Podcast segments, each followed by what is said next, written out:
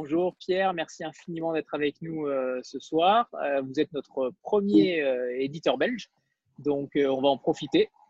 On va en profiter. Et euh, est-ce que vous pouvez déjà commencer par, euh, par présenter votre, votre parcours et comment vous en êtes arrivé à, à créer cette maison d'édition, il me semble, en, en deux mille douze?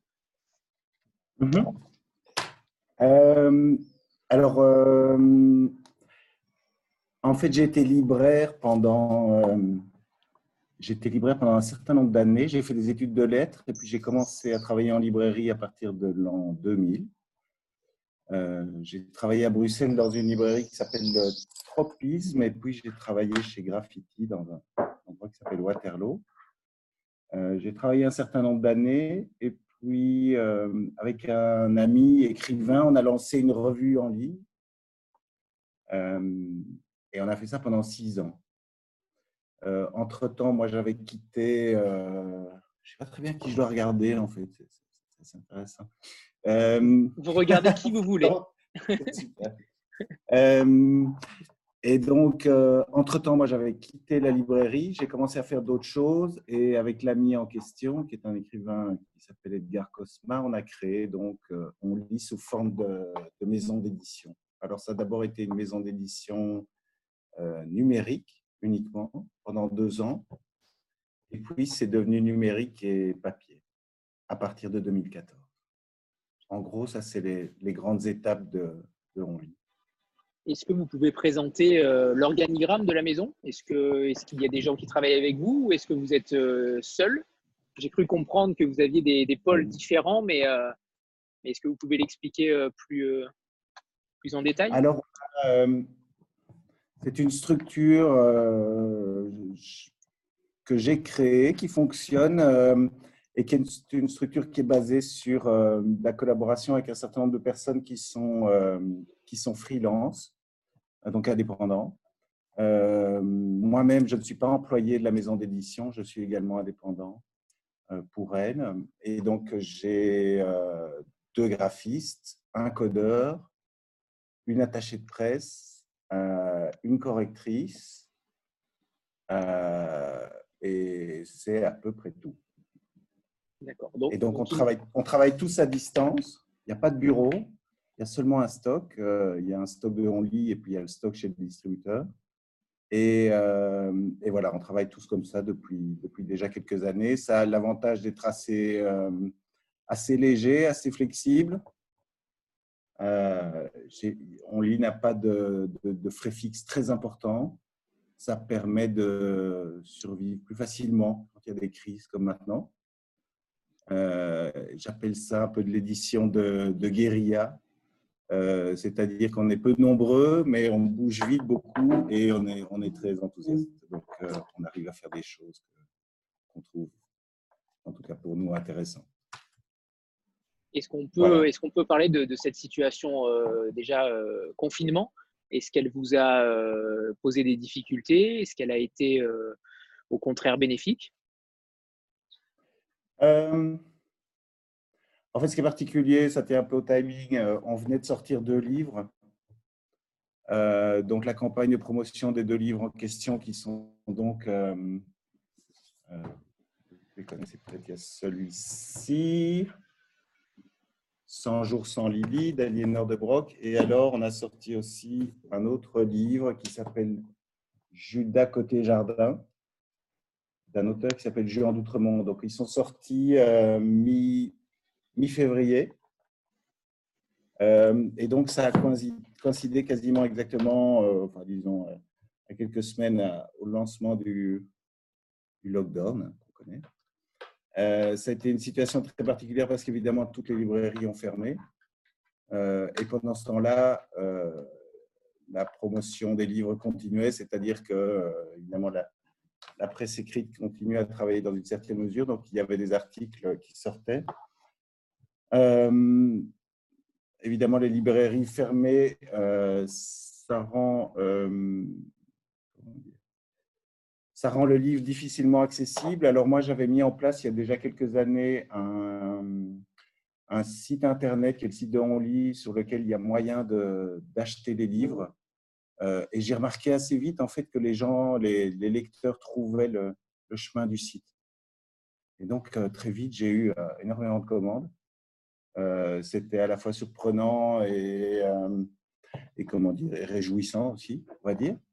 Donc, on pouvait continuer l'activité euh, pendant le confinement. Alors, euh, ce sont des ventes, ça a bien marché. Maintenant, ce sont surtout des ventes qui, qui compensent un petit peu les pertes liées à la fermeture des librairies. Moi, a priori, je préfère travailler toujours avec les libraires euh, et passer par eux. Pour moi, ça n'a pas beaucoup de sens de faire de la vente directe. Mais disons que dans le cas précis, ça a permis de un peu sauver la vie de ces deux livres-là. Et qui reprennent maintenant, donc avec la réouverture des librairies. Donc, c'est... c'est quelque chose qui a marché. Euh, maintenant, en ce qui concerne l'activité de la maison, ça a un petit peu, euh, ça a un peu ralenti, euh, ça a un peu ralenti l'activité. Il y a des projets sur lesquels je travaille qui ont été mis en, en pause. Certains ont repris, d'autres pas encore. Donc ça, il va falloir voir à l'avenir euh, euh, ce qui se passe. Après, d'un point de vue financier, c'est sûr que ça représente une perte importante pour la maison d'édition, qui est une petite maison d'édition. Euh, et donc, euh, en termes de trésorerie, par exemple, c'est des questions. La situation n'est pas vraiment, euh, comment dire, problématique, disons, parce que comme je vous le disais, j'ai, j'ai, j'ai pas des frais fixes importants, donc il y a moyen, disons, d'un peu hiberner. Mais en tout cas, ça a un peu, euh, ça a un peu ralenti la maison, comme peut-être tout le monde, je ne sais pas, pendant euh, pendant quelques mois. Sandra? Euh, oui, ben justement, pour rebondir sur ce sujet, euh, avec le, avec, après cette période de confinement, euh, et avec les librairies, comment vous, euh, vous allez ou comment vous avez commencé à travailler avec elles pour relancer un petit peu les choses, puisque vous dites que vous préférez euh, voilà, vendre mmh. directement et auprès d'eux. Euh, voilà, que, comment ça se passe du côté du, de l'éditeur par rapport aux librairies? mmh. Euh, ben comme je vous ai dit, euh, moi j'ai été libraire pendant un certain nombre d'années, euh, donc euh, en tout cas les libraires disons francophones et les structures interprofessionnelles euh, je connais assez bien. Euh, le résultat, c'est que je suis resté en contact euh, en fait avec le syndicat de la librairie pendant, notamment pendant toute la, pendant tout, tout le confinement, on va dire. Euh, Moi, j'ai eu envie, j'ai eu envie de lancer des, comment dire, de, de la communication sur le fait que certains libraires euh, euh, avaient décidé malgré tout de se lancer dans la livraison, par exemple. Il y a un libraire ici tout près de chez moi qui a, qui a créé un, un magasin en ligne en à peine deux semaines. Je ne sais même pas comment il a pu faire ça. Euh, et donc, il y a des, il y a, il y a, il y a eu comme ça un certain nombre d'initiatives que j'ai trouvées vraiment assez formidables. J'en ai discuté avec, avec mon... mon ami libraire qui habite tout près de chez moi, il m'a dit en fait que ça lui a permis de rencontrer euh, un nouveau, une nouvelle clientèle. Et, euh, et il m'expliquait que le phénomène de la livraison, même si évidemment il devait rester euh, relativement éloigné des gens, euh, a permis de créer des contacts euh, personnels entre lui et, et les gens qu'il allait voir, assez particuliers en fait. C'est une situation quand même, euh, euh, j'ai envie de dire, inédite. Euh, Et donc, euh, c'est un peu comme s'il apportait quelque chose de très précieux chez les gens, il sonnait, puis il leur donnait. Donc, ça a créé… Lui est, bon, évidemment, ça a été dur pour lui et pour eux, pour, je pense que tous les libraires, mais enfin, en tout cas, il, en, il est parvenu à en tirer quelque chose de, de positif. Et j'ai trouvé ça, j'ai trouvé ça formidable. Maintenant… Euh, euh, en fait, je, je, comment dire… je J'ai fait des mailings maintenant à la sortie du confinement. Euh, j'ai publié, enfin pas, pas vraiment publié, mais j'ai eu envie d'envoyer à, à, à la newsletter de Onlit et aussi aux libraires avec qui je suis en contact un texte de Isabelle Wéry qu'elle a écrit à propos de la librairie indépendante.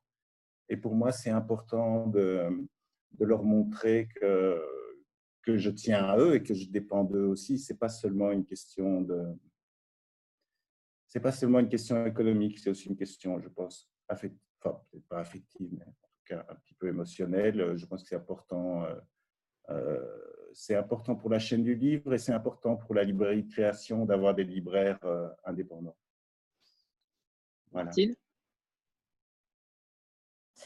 Oui, je rebondis un peu aussi sur la question du, du confinement. Euh, j'ai vu sur votre site que vous, vous aviez fait le choix de… de passer en numérique tous vos, tous vos livres.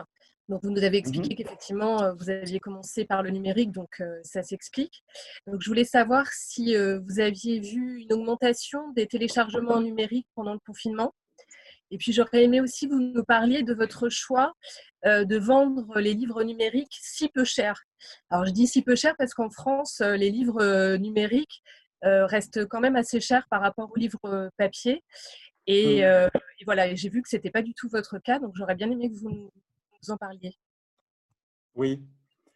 Euh, alors, effectivement, j'ai vendu plus de, de livres numériques. Euh, ce que j'ai entendu dire, c'est que ce sont surtout les inscriptions euh, à un système en Belgique qui s'appelle euh, Lirtuel, qui est une, une sorte de… En fait, qui est le pendant numérique des, des, des, des bibliothèques locales. Donc, les bibliothèques, ensemble, ont créé, il y a quelques années, un… une plateforme qui s'appelle Lirtuel, qui permet aux abonnés, aux membres des librairies, du réseau de la librairie, de la bibliothèque, pardon, de, en fait, de louer à distance des livres numériques gratuitement. Euh, je, je ne sais plus le chiffre, mais je pense que les inscriptions ont été en, en augmentation d'une manière assez fulgurante. Euh, C'est pas inintéressant parce que, euh, en fait, peu de gens le savent, mais maintenant, je crois qu'un peu plus de gens le savent. En fait, en Belgique, il suffit de s'inscrire à une bibliothèque de, de quartier et vous avez accès euh, gratuitement en prêt. Euh, alors, c'est euh, euh, limité dans le temps, bien sûr, mais enfin, vous avez accès à l'ensemble des livres euh, en numérique, donc c'est assez énorme. Donc ça, ça a très bien marché. J'en ai vendu aussi. Et puis, euh, la deuxième question, c'était le prix. Alors, le prix, c'est une grande question depuis longtemps. Euh, au début, on n'était vraiment pas cher du tout. Euh, on s'est rendu compte que ce n'était pas assez. Euh, donc, on a un peu augmenté. Maintenant, ce que je fais en général, c'est que j'ai envie que le livre numérique soit plus ou moins à la moitié du prix du livre papier. Euh, je pense que ces questions ne sont pas encore résolues dans le, dans l'édition francophone, c'est-à-dire qu'à mon avis, on a maintenu le prix du livre numérique volontairement élevé pour qu'il ne parasite pas le, le livre de poche. Mais ça reste une idée personnelle, je pense. Je crois que la spécificité du livre de poche et le, le chiffre d'affaires qu'il génère était mis en danger par le, par l'existence du numérique. Il y a donc un problème de modèle économique. Euh, je ne pense pas que cette question est réglée. On l'a réglée en ne faisant pas vraiment arriver le livre numérique, à mon sens. Mais je serais curieux de vous entendre là-dessus. Si vous avez des idées sur le... Il faut savoir qu'en France, euh, l'idée de, en bibliothèque des livres numériques existe dans certaines bibliothèques mmh. ou médiathèques, mais ça n'a jamais été généralisé, c'est évident. Euh, cela étant, le livre numérique est très cher en France. Et de façon assez exponentielle. Il y a certaines maisons d'édition qui, qui marchent sans, euh, sans marge, entre guillemets, mais la plupart du temps, il est excessif. En tout cas, pas autant qu'en Belgique. Euh, enfin, il est beaucoup plus excessif qu'en Belgique. Ça, c'est évident. Mmh. Et je pense, en effet, que votre vision est juste sur le, sur le parasitage, euh, en effet, de, de, du livre de poche. C'est, c'est, ça me paraît assez juste. Je crois que dans l'espace anglophone, il y a où le livre... de poche, le marché du livre de poche n'existe pas en tant que tel, en tout cas il n'est pas aussi structuré que dans l'édition francophone. Je crois que le danger n'était pas aussi important. Et à mon avis, il y a aussi une question de, d'état d'esprit, c'est-à-dire que c'est un peu une formule, mais j'ai toujours eu l'impression que de l'autre côté de l'Atlantique, on pense que c'est l'innovation est porteur d'opportunités. Euh, Tandis que je crois qu'en Europe, c'est souvent perçu de la manière opposée. C'est-à-dire qu'on voit d'abord la menace, qu'est-ce qu'on va perdre, qu'est-ce qui fonctionnait qu'on risque de perdre. Et donc, je pense que ça a contribué à freiner le développement numérique. Euh, maintenant, c'est déjà presque une histoire. Enfin, c'est déjà une histoire qui a quelques années. Hein, mais d'un autre côté, je me souviens d'une foire du livre à Bruxelles. C'était quand ? C'était fin des années. C'était juste avant l'an deux mille, je crois. Je ne sais plus très bien. Il y avait eu un premier village numérique en, à la foire du livre de Bruxelles. Il y avait une maison d'édition qui s'appelait Zéro heure zéro zéro. Vous vous souvenez de ça, certains ? non? Et c'est un peu le début du... C'est la première fois que j'ai entendu parler de ça. Et puis, ça a disparu pendant quelques années. Et puis, en fait, c'est revenu. Alors, je me dis que peut-être il y a... Il va y avoir peut-être un troisième avènement du livre numérique, je ne sais pas. On va voir. Peut-être que des changements plus importants de, de la structure industrielle du, de l'édition pourraient amener les gens à revoir leur... Enfin, le... comment dire, les, maisons, les, les grosses maisons d'édition et les groupes à revoir leur politique sur le numérique. Je ne sais pas. On verra. Ouais, le confinement euh, aura peut-être des répercussions, en tout cas en ce sens. On a vu que beaucoup de maisons d'édition allaient réduire considérablement leur, leur nombre de, de sorties à la rentrée littéraire. Donc, c'est une possibilité. Une mmh. possibilité. Taëlle ? Oui, bonsoir. Euh, ben moi, je serais un peu partisane du, du, de, du combo. Euh, papier et numérique, parce qu'on n'en fait pas le même usage. Et euh, j'aimerais, je rêverais de pouvoir acheter les deux en même temps à un tarif euh, euh, un mmh. peu moins élevé euh, sur la partie numérique, parce que euh, voilà, ça, je trouve que la partie numérique, ça permet vraiment d'annoter sans avoir forcément euh, à toucher à sa version papier, de pouvoir lire de manière immédiate, mais j'aime bien euh, en parallèle euh, avoir euh, l'objet. Euh, mmh. J'ai regardé un peu, j'ai pas encore lu de livre de chez vous, j'avais juste une question sur euh, le, le choix des formats. Est-ce que vous pouvez nous en dire un peu plus sur... Euh, enfin, on n'est pas sur des formats très standards, notamment sur des présentations un peu euh, qui ressemblent à, des, à du Franquin euh, du, du tout début. Donc voilà, je voulais euh, savoir si c'était euh, un choix délibéré et si, euh, euh, enfin, d'où venait ce choix, quoi. Le format, vous voulez dire le, le format de l'objet papier? Oui, oui, oui. Ouais. D'accord. Euh, alors... Euh, Il y a eu, j'ai pas mal réfléchi au départ pour essayer de parvenir à vendre le numérique avec le livre papier. Euh, je suppose que d'autres gens ont essayé. La, le, le problème euh, auquel on est confronté, je crois, c'est que le seul moyen de le faire pour le, le faire en librairie, c'est d'emballer le livre dans du plastique. Parce qu'évidemment, il faut un code unique qui se trouverait dans le livre. Euh, ça se fait dans la musique avec les, les disques vinyles, des choses comme ça, euh, mais c'est un secteur où c'est pas tellement problématique que le livre soit euh, emballé dans du plastique. Et un code par à contre, usage unique, un code, un Q R code par exemple à usage unique, c'est ça, pas possible. Donc les, les, les disquaires génèrent des les, les labels de disques génèrent des codes uniques qu'ils mettent dans les disques vinyles qui sont ensuite mis sous blister. Ça permet de protéger le code évidemment. Euh, alors, euh, on y a réfléchi pour le, le, le livre. Mas, maintenant, je crois qu'un livre emballé dans du plastique ne, ne se vendra jamais dans une librairie. Euh, c'est un peu une intuition que j'ai ayant été libraire, mais je crois qu'un livre emballé dans du plastique, ça, ça ne marchera pas. Il y a une question de... De toucher. De toucher. Euh, donc, finalement, on n'a pas, euh, on n'a pas essayé ça. Euh, par contre, ce que j'ai fait, ce qui était possible de le faire, c'est que quand je le vends, quand, quand euh, on achète le, les livres sur le site internet de Onlit, au moment où on paye, on reçoit le format numérique. Donc, euh, si on achète le livre papier, euh, après le paiement, on reçoit le lien de téléchargement du livre numérique, qui fait qu'on peut commencer à lire tout de suite si on a envie. Et j'envoie le livre, et donc euh, il arrive quelques jours et, plus tard. Et de façon illimitée? Mais de façon illimitée, donc je, le, le, je donne le fichier. Et est-ce que c'est valable euh, en France? Pardon. C'est valable partout, tout à fait. Donc, euh, ça fonctionne partout. Euh, c'est quelque chose que j'avais eu envie de faire il y a quelques années. Euh, en fait, dès, dès, enfin, dès qu'on a fait du papier, ça me semblait intéressant pour, pour permettre aux lecteurs d'essayer, parce que je suis d'accord avec le fait que ce sont des usages différents. C'est-à-dire que non seulement... c'est peut-être des lecteurs différents, mais aussi même pour un lecteur, c'est peut-être des moments différents. Euh, il me semblait que c'était intéressant de, de permettre aux gens qui sont plutôt attachés au livre papier d'essayer, ou en tout cas de voir qu'est-ce que c'est un, un fichier de, de livre numérique et d'essayer de, de le lire, de voir comment ça fonctionne. Euh, parce que j'ai souvent eu des discussions avec...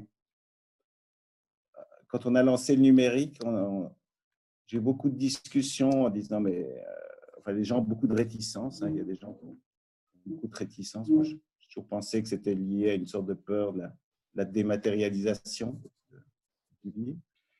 Euh, et donc, je disais, mais enfin, vous n'êtes pas obligé d'aimer, mais vous pouvez toujours essayer. Euh, et donc, c'est pour ça que je me suis dit que j'allais donner le livre numérique avec, euh, quand on achète le livre papier.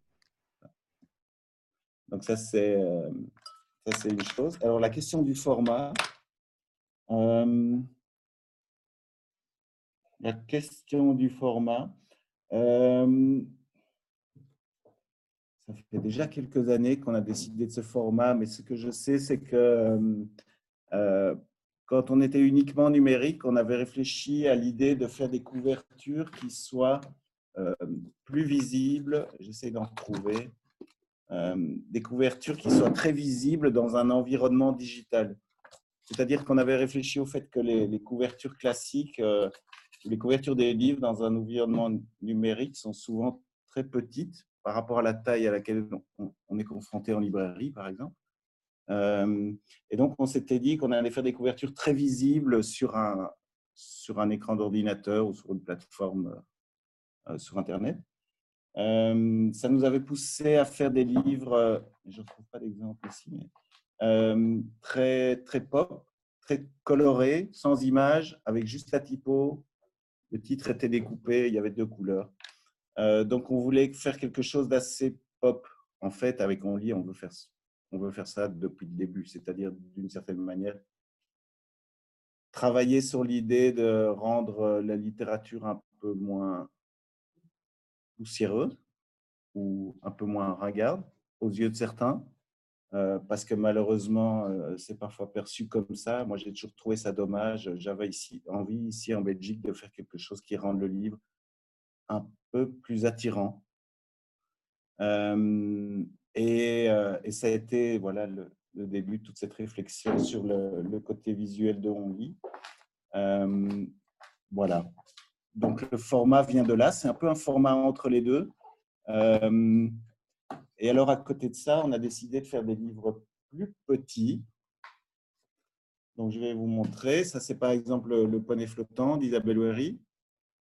Et alors, à côté de ça, euh, on a lancé une collection de livres que j'appelle mini, qui n'a pas encore vraiment de nom, qui sont des livres un peu plus petits, euh, souvent plus fins, et qui permettent de faire des textes plus courts. Euh, donc ça, c'était l'envie de se donner un format avec un peu plus de liberté, euh, qui coûte un peu moins cher à produire aussi, et donc euh, on s'est lancé là-dedans, c'est assez chouette. Et d'ailleurs, je vais en faire trois nouveaux au mois d'octobre. Ce sera les prochaines sorties. Alors, avant de donner la parole à Benoît, euh, mmh. la, la, la discussion va s'arrêter euh, là, mais on revient juste après. Il suffit juste de se reconnecter. Je relance juste après, euh, pas d'inquiétude. Et ça permettra peut-être à Adeline de rentrer enfin dans la conversation qui, qui, qui a beaucoup de mal. Euh, Benoît, tu peux poser ta question et, et Pierre répondra euh, après la coupure, je pense. Ça marche. Bonjour Pierre, bonjour à tous. Bonjour. Euh, mais... Je, je rebondis, euh, je fais un peu brodite parce que c'est vrai que le, le, le, le bundle e-book, euh, e bouquin, euh, c'est quelque chose sur lequel je milite depuis deux ans euh, mmh. parce que je voyage beaucoup et que c'est vrai que le, le numérique, c'est très agréable pour ça. Et euh, j'adore le papier, donc je ne peux pas me passer du papier. Et comme on a fait ça euh, euh, sur, euh, sur le, le, le disque, comme tu disais très bien, Pierre, puisqu'aujourd'hui… Euh, Pour, euh, sur le grand gourou américain que tout le monde combat, eh tu achètes le C D, il t'offrait le M P trois. La, la, la, la F F C française fait la même chose aussi maintenant, donc pourquoi pas. Surtout que euh, moi, j'y vois plusieurs intérêts. Le, le, le format numérique, de toute façon, tu l'as, euh, étant donné que ben, tous les B A T sont lancés comme ça. Le format numérique permet euh, à tout un chacun de pouvoir découvrir et donc feuilleter un livre avant son achat euh, par le premier chapitre, le prologue, et cetera. Et donc, de ce point de vue-là, ça peut être un sacré, euh, une sacrée possibilité pour la personne de, de, de donner suite au, au bouquin. Euh, le fait de ne pas le mettre à, à des prix très élevés comme tu l'as fait, c'est vraiment très bien parce que justement, tu lis le début et puis après tu n'as plus qu'à éventuellement euh, ben, valider euh, en l'achetant pour décrocher, donc ça je trouve ça très bien.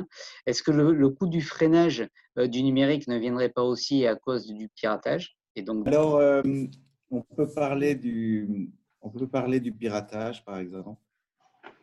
Euh, c'est une question qui a beaucoup été abordée en, deux mille, en deux mille douze, hein, quand on a commencé. C'était le moment, je pense, où il y a eu quand même de l'enthousiasme pour le livre numérique.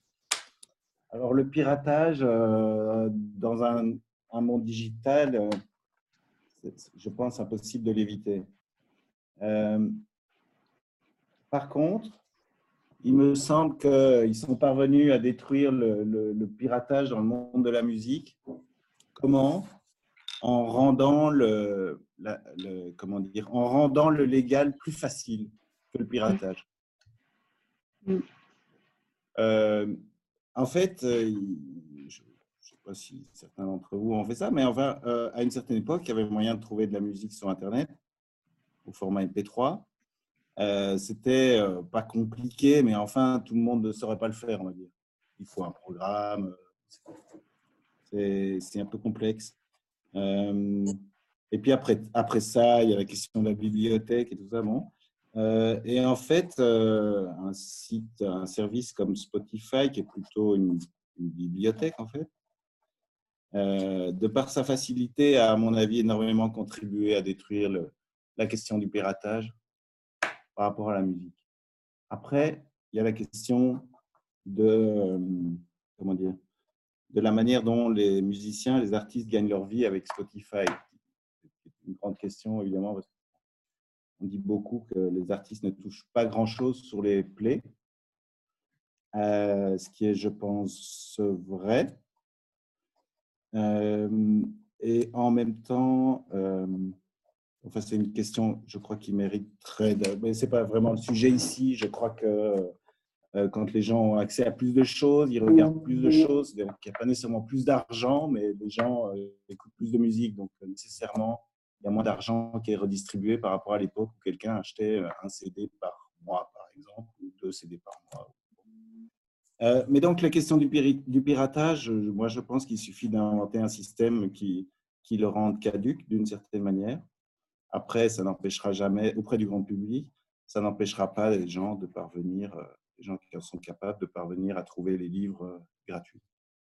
Euh, mais je ne pense pas que ça doive être un frein à, au développement du numérique. Euh, alors, je vais rebondir sur une autre, euh, donc il y avait par quoi commencer, ça c'est, j'ai noté, je terminerai par ça. Euh, il y a la question... Euh, Il y a une question qui est intéressante, parce que je pense que beaucoup d'entre vous sont en France, si j'ai bien compris. Euh, et donc, Onlit est une maison d'édition belge. Euh, des, un des, des grandes difficultés de l'édition de création en Belgique, c'est naturellement la question de la taille du marché. C'est-à-dire que la, la taille du marché en Belgique francophone est environ quinze fois plus petite que, que le marché français. Euh, Mais c'est donc le marché natif, on va dire, pour les éditeurs en, en Belgique francophone. Euh, moi, par rapport à ça, euh, la stratégie que j'ai mise au point au départ, c'était d'abord de, d'assurer, disons, le, l'assise de la maison d'édition euh, ici en Belgique francophone et de, de lui créer, disons, une forme de reconnaissance symbolique euh, suffisante. Euh, et puis, bien sûr, naturellement, maintenant, se pose la question de comment faire vivre les textes de, que je publie en France, c'est-à-dire chez vous. Euh, alors, il y a plusieurs réponses. Une que je trouve assez chouette, c'est ce qu'on est en train de faire, par exemple. C'est-à-dire que euh, euh, l'avantage des réseaux, et depuis que j'ai mis Onlit sur Instagram, par exemple, euh, et que j'ai découvert la, que je trouve assez extraordinaire, c'est-à-dire la communauté du livre, euh, sur Instagram, moi, c'est quelque chose, je trouve que ça n'a pas d'équivalent ailleurs. Euh, et je trouve ça assez fascinant. Euh, et ça finit par, euh, comment dire, diminuer l'épaisseur des, des frontières entre les pays euh, et entre les marchés, plutôt. Euh, à côté de ça, euh, il y a quelque chose d'assez sympa, c'est que à part, euh, pour la première fois, en octobre, je vais publier en coédition euh, un livre avec une maison d'édition parisienne qui s'appelle Les Éditions des Équateurs. Euh, et on va republier ensemble, enfin, c'est-à-dire que les Éditions des Équateurs euh, vont rééditer en coédition avec Onlit un livre que j'ai publié il y a déjà quelques mois qui s'appelle « Mourir la nuit ». Euh, alors, Mourir la nuit, c'est un récit, c'est pas un roman, c'est le récit d'une une journaliste qui a suivi ici à Bruxelles pendant cinq ans les équipes de la police criminelle euh, dans le cadre de la résolution de deux, euh, de deux meurtres. Et le, le récit en question raconte donc le, l'ensemble de la, de l'enquête depuis le jour où il découvre les deux cadavres jusqu'au dernier jour, le jour du procès, enfin où le, comment dire, la, la décision du juge est rendue. Euh, voilà, donc ça c'est un, un livre assez particulier. C'est la première fois que je ne publiais pas un pur roman, donc de la fiction. Euh, c'est un livre qui amène ses propres questionnements euh, précisément sur les rapports entre la, la fiction et le réel. L'autrice elle-même parle de, de littérature du réel. Je pense que c'est un genre, c'est un genre en soi qui existe par ailleurs, mais qui n'avait pas encore été vraiment exploré ici en Belgique. La particularité du livre, c'est que c'est à la fois une enquête criminelle, c'est à la fois un, un témoignage sur la, qu'est-ce que c'est la justice pour l'instant en Belgique, comment elle fonctionne ou comment elle ne fonctionne pas. Euh, et, et tout un ensemble de sujets euh, qui sont liés à ça. J'ai été en contact avec, euh, avec Caroline des Éditions des Équateurs et euh, on s'est rencontrés et on a décidé de, de, de collaborer ensemble sur la réédition du livre sur le marché français. En fait. euh, et donc, euh, voilà pour moi un exemple. Bon, alors, ce n'est pas encore fait, c'est-à-dire que ce n'est pas encore sorti. On va voir comment tout ça se passe, mais je suis assez, je suis assez confiant. J'ai... Bon. Un bon sentiment par rapport à ça. Je crois que ça va être une belle aventure. Et, euh, et voilà, je crois, un moyen de, un moyen de sortir des frontières euh, de, la, de Belgique. Voilà. Je, serais, je serais curieux de voir comment... Oui, bonjour. J'ai une question. J'ai lu sur euh, votre site que, à compter de maintenant jusqu'en deux mille vingt et un, je crois, oui. C'est pas nécessaire d'envoyer un, un, un manuscrit, rien. C'était d'ailleurs assez sévère, hein, le, le, assez décourageant. Et oui. est-ce que, alors déjà, ma première question, c'est est-ce que c'est suffisamment décourageant? Est-ce que les gens le voient? Ou est-ce que finalement, genre, les, les auteurs continuent à envoyer des manuscrits? Question suivante, est-ce que du coup, même s'il est prévu de ne pas les regarder, vous les regardez quand même? Et est-ce que c'est, c'est pas dangereux de se dire je les regarde pas, si vous les regardez pas, et de passer à côté d'une pépite? Et finalement, ma question c'est quel est, pourquoi ce choix d'abord, et, et, et surtout, est-ce que c'est parce que vous avez suffisamment et que vous, vous, vous voulez vous en tenir à un certain nombre de parutions par an? euh, mm-hmm. Voilà, qu'est-ce qui motive cette euh, ce, ce paragraphe sur le site que vous avez vu ailleurs? Oui, voilà. C'est relativement nouveau. Euh, Alors, notez que ça a fait, euh, ça a fait vraiment réagir. Hein. Euh, on en a beaucoup parlé, euh, en tout cas. C'est en vrai où, euh, ouais, ouais. Ouais. Certains, ah, ça, ça m'intéresse. Certains, certains ont cru que c'était de l'humour, dont moi. J'ai cru pendant longtemps que c'était une manière de dire euh, arrêtez ouais. d'écrire, il y a, il y a trop de romanciers. Euh, j'ai, cru, j'ai cru ça, mais apparemment peut-être pas. Mais, euh, mais oui, on, on, ça, a fait, euh, ça a fait du bruit, entre guillemets. Ouais, ouais. En fait, euh, c'est pas tellement qu'il y a trop de romanciers. Je crois que c'est, c'est moi, moi euh, je dirais qu'il y, y a beaucoup de très bons romanciers. Le problème, c'est que, euh, en tout cas en Belgique francophone, il n'y a pas assez d'éditeurs. C'est-à-dire que l'édition de création en Belgique, alors vu la taille du marché dont je vous parlais, la, la, la difficulté, c'est que c'est impossible de survivre sans des aides des pouvoirs publics qui constituent, pour Onlit, en, environ un tiers du budget. Euh, Euh, le résultat, c'est qu'avec les moyens dont je dispose euh, et le développement que je parviens à faire avec Onlit, je, je sors environ six livres par an. Alors, six livres par an, pour une petite structure, c'est beaucoup. Et en même temps, six livres par an, ce n'est pas beaucoup dans l'absolu. Euh, moi, je voulais faire plus. Euh, j'ai introduit un dossier dans ce sens-là euh, il y a presque un an et demi.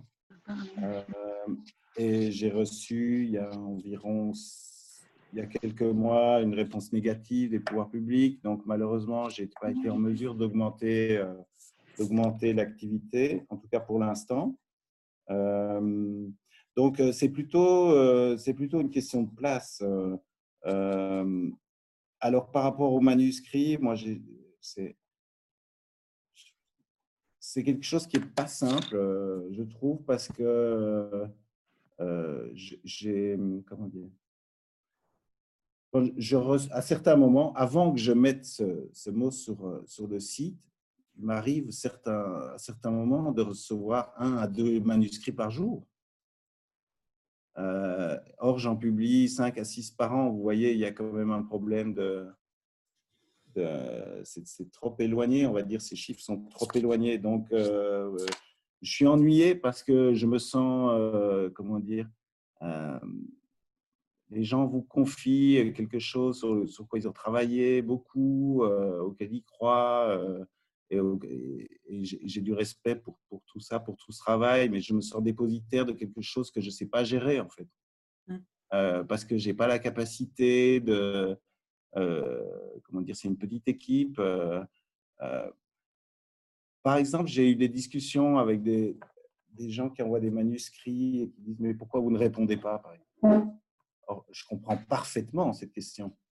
Moi, j'aimerais bien, euh, j'aimerais bien pouvoir le faire. Le problème, ce que j'explique souvent, c'est que si, si je réponds à toutes les propositions que je reçois, je, je n'ai plus de temps pour publier des livres. Euh, c'est un problème un peu pratique. Euh, je préférais que ce soit autrement, mais malheureusement, c'est la moins mauvaise solution que j'ai trouvée pour le moment. Euh, j'espère que ça pourra changer, euh, mais à ce stade-ci, je n'ai pas d'autre solution. Alors, ce que j'ai, quand j'ai décidé de mettre ça sur le site dernièrement, c'est parce que euh, je me suis dit, ce serait peut-être plus juste, mais je serais curieux de savoir ce que vous en pensez, ce serait peut-être plus juste de dire, pour l'instant, n'envoyez rien, et euh, à un moment donné, euh, je donne une date, euh, je dis, envoyez tout ce que vous voulez, je reçois tout, tout d'un coup sur une période plus courte, à un moment où j'ai l'occasion de, de donner du temps à ça, Euh, de, de telle manière que je peux serrer cette question et ne pas devoir la gérer en continu, euh, ce qui est beaucoup plus compliqué de mon point de vue. Mais c'est seulement la moins mauvaise solution que j'ai trouvée. Je n'ai pas, pas vraiment de réponse pour ça. C'est vraiment une question difficile. Moi, j'aimerais bien pouvoir publier plus de livres, simplement. Mais en même temps, ça ne va pas résoudre la question du fait que beaucoup de gens écrivent, ce qui est formidable. Euh, si vous avez des idées... faire ça mieux ou autrement, ou si vous voulez m'aider, je vous en prie. C'est une façon en tout cas très honnête euh, de votre part de, de le mentionner. Après, c'est sûr mmh. qu'un romancier qui, euh, qui voit ce message-là, je pense, euh, n'attend pas et risque d'aller publier chez un autre éditeur. C'est le risque, j'imagine. Bien sûr, bien sûr, il euh, y, y a un risque qu'il faut, qu'il faut courir. Maintenant, c'est vrai que quand euh, on publie cinq six livres par an, il y a des auteurs avec qui je travaille, disons, sur la durée. Euh, c'est-à-dire que, de mon point de vue, il est important de faire un travail sur la longueur, sur la durée avec, avec les auteurs avec qui je travaille, c'est-à-dire de ne pas seulement pas publier euh, euh, un livre de tel auteur, puis complètement l'oublier, qui disparaisse. Euh, euh, moi, je trouve ça important de, pour certains... Et, quand c'était possible, de, de continuer à suivre leur travail. Euh, c'est une question de, une question de relation éditeur, euh, auteur, autrice, euh, mais c'est aussi une question de... Il me semble qu'il est important de contribuer à développer la, la carrière des écrivains quand c'est possible, à, à ma petite échelle, avec, avec ce que je peux faire. Mais, euh, mais ça fait partie de ma, de ma conception du, du métier, on va dire. Ce qui fait qu'il euh, reste au final peu de place, très peu de place, vous imaginez, pour publier euh, des auteurs euh, avec qui je n'ai pas encore travaillé. Euh, mais voilà, ça c'est la situation actuelle, tout, tout, peut, tout peut changer. Jade ? Oui, bonjour. Alors, moi, j'avais une question sur, euh, sur, sur scène, l'encart qu'il y a dans votre site internet. Euh, mm-hmm. Alors, c'est en trois questions et c'est des petites questions, donc ça va aller rapidement. Euh, alors déjà, qu'est-ce que c'est Euh, comment ça se passe la réflexion pour faire ce genre de projet? Et ensuite, est-ce qu'il y en a d'autres de prévus? Oui. Euh, alors, je vais vous raconter une petite histoire euh, qui est qu'il y a quelques années, en deux mille neuf, euh, j'ai lancé un spectacle euh, qui était un, ce que j'avais appelé un, un D J set littéraire. Alors, j'avais, j'avais créé avec d'autres artistes un, une forme performative autour de l'étranger d'Albert Camus, qui était la suivante. J'avais trouvé euh, un disque vinyle de, de l'étranger enregistré par Camus dans les années cinquante pour l'O R T F. Euh, j'avais acheté ce disque, un peu par, enfin, pas par hasard, mais sans, sans idée, sans objectif précis. Et puis, j'ai commencé chez moi à le mélanger avec de la musique. Euh, en fait, par ailleurs, je suis musicien et aussi programmateur en musique électronique. Et donc, euh, on a... on a créé un spectacle dans lequel je, euh, il y avait un batteur. Je, moi, je mixais le texte de, de l'étranger lu par Camus avec de la musique en direct, avec des vinyles. Et puis, il y avait deux artistes euh, vidéo qui faisaient des projections euh, en direct euh, à partir d'une base de données d'images qu'elles avaient créée euh, sur le texte de l'étranger. Alors, on a fait ce spectacle, euh, on l'a joué de deux mille neuf à deux mille treize, je crois. Euh, ça, ça a assez bien marché, on a fait beaucoup, euh, on a fait beaucoup de pays, on a joué dans beaucoup d'instituts français un peu partout. Euh, et ça avait été pour moi l'occasion de, euh, de faire se rencontrer deux choses qui sont importantes dans ma pratique, c'est-à-dire la musique et la littérature. C'était la première fois, en fait, que je trouvais un moyen de, de faire vivre les deux dans un, un seul projet. Euh, et donc, ça, je l'ai fait, on l'a fait jusqu'en deux mille treize. Euh, ça a donc toujours été euh, un, une idée pour moi de développer, euh, dans le cadre ou à côté de la maison d'édition, euh, une structure qui pourrait contribuer à la production et à la diffusion de spectacles inspirés d'œuvres littéraires. Euh, mais avec des formats euh, plus contemporains, on va dire, qui sortent un peu de, de la manière dont on envisage euh, la mise sur scène d'un d'un objet littéraire, d'une œuvre littéraire. Euh, je dirais donc que c'est lié à cette, à cette envie-là. Ça, ça, à un moment, c'est sorti de l'activité de Onlit pour X X, pour certaines raisons. Et maintenant, j'ai décidé de euh, réintégrer ça dans le, dans l'activité de Onlit. Il se fait que le projet principal sur lequel on travaille dans ce, dans ce secteur-là, c'est le, en fait, Onlit Édition est coproducteur d'un spectacle qui devait se jouer, autre effet de la pandémie. Euh, on, on est en train, enfin, on a créé un spectacle adapté de, du Poney Flottant d'Isabelle Wéry. Euh, qui est donc un spectacle. Euh, Isabelle Wéry est aussi comédienne et metteuse en scène, donc euh, c'est un, un spectacle dans lequel elle joue son personnage et pendant lequel, euh, euh, avec un ami qui, qui fait également de la musique, nous on, on joue une bande son live sur scène sous forme de D J set en passant de la musique. Euh, et puis il y a une scénographie avec des toiles d'un d'un peintre qui s'appelle Marcel Berlanger, qui est un peintre belge qui vit à Bruxelles, qui fait des toiles monumentales euh, et qui a créé des toiles pour ce spectacle. Euh, on a donc terminé la création du spectacle fin mars.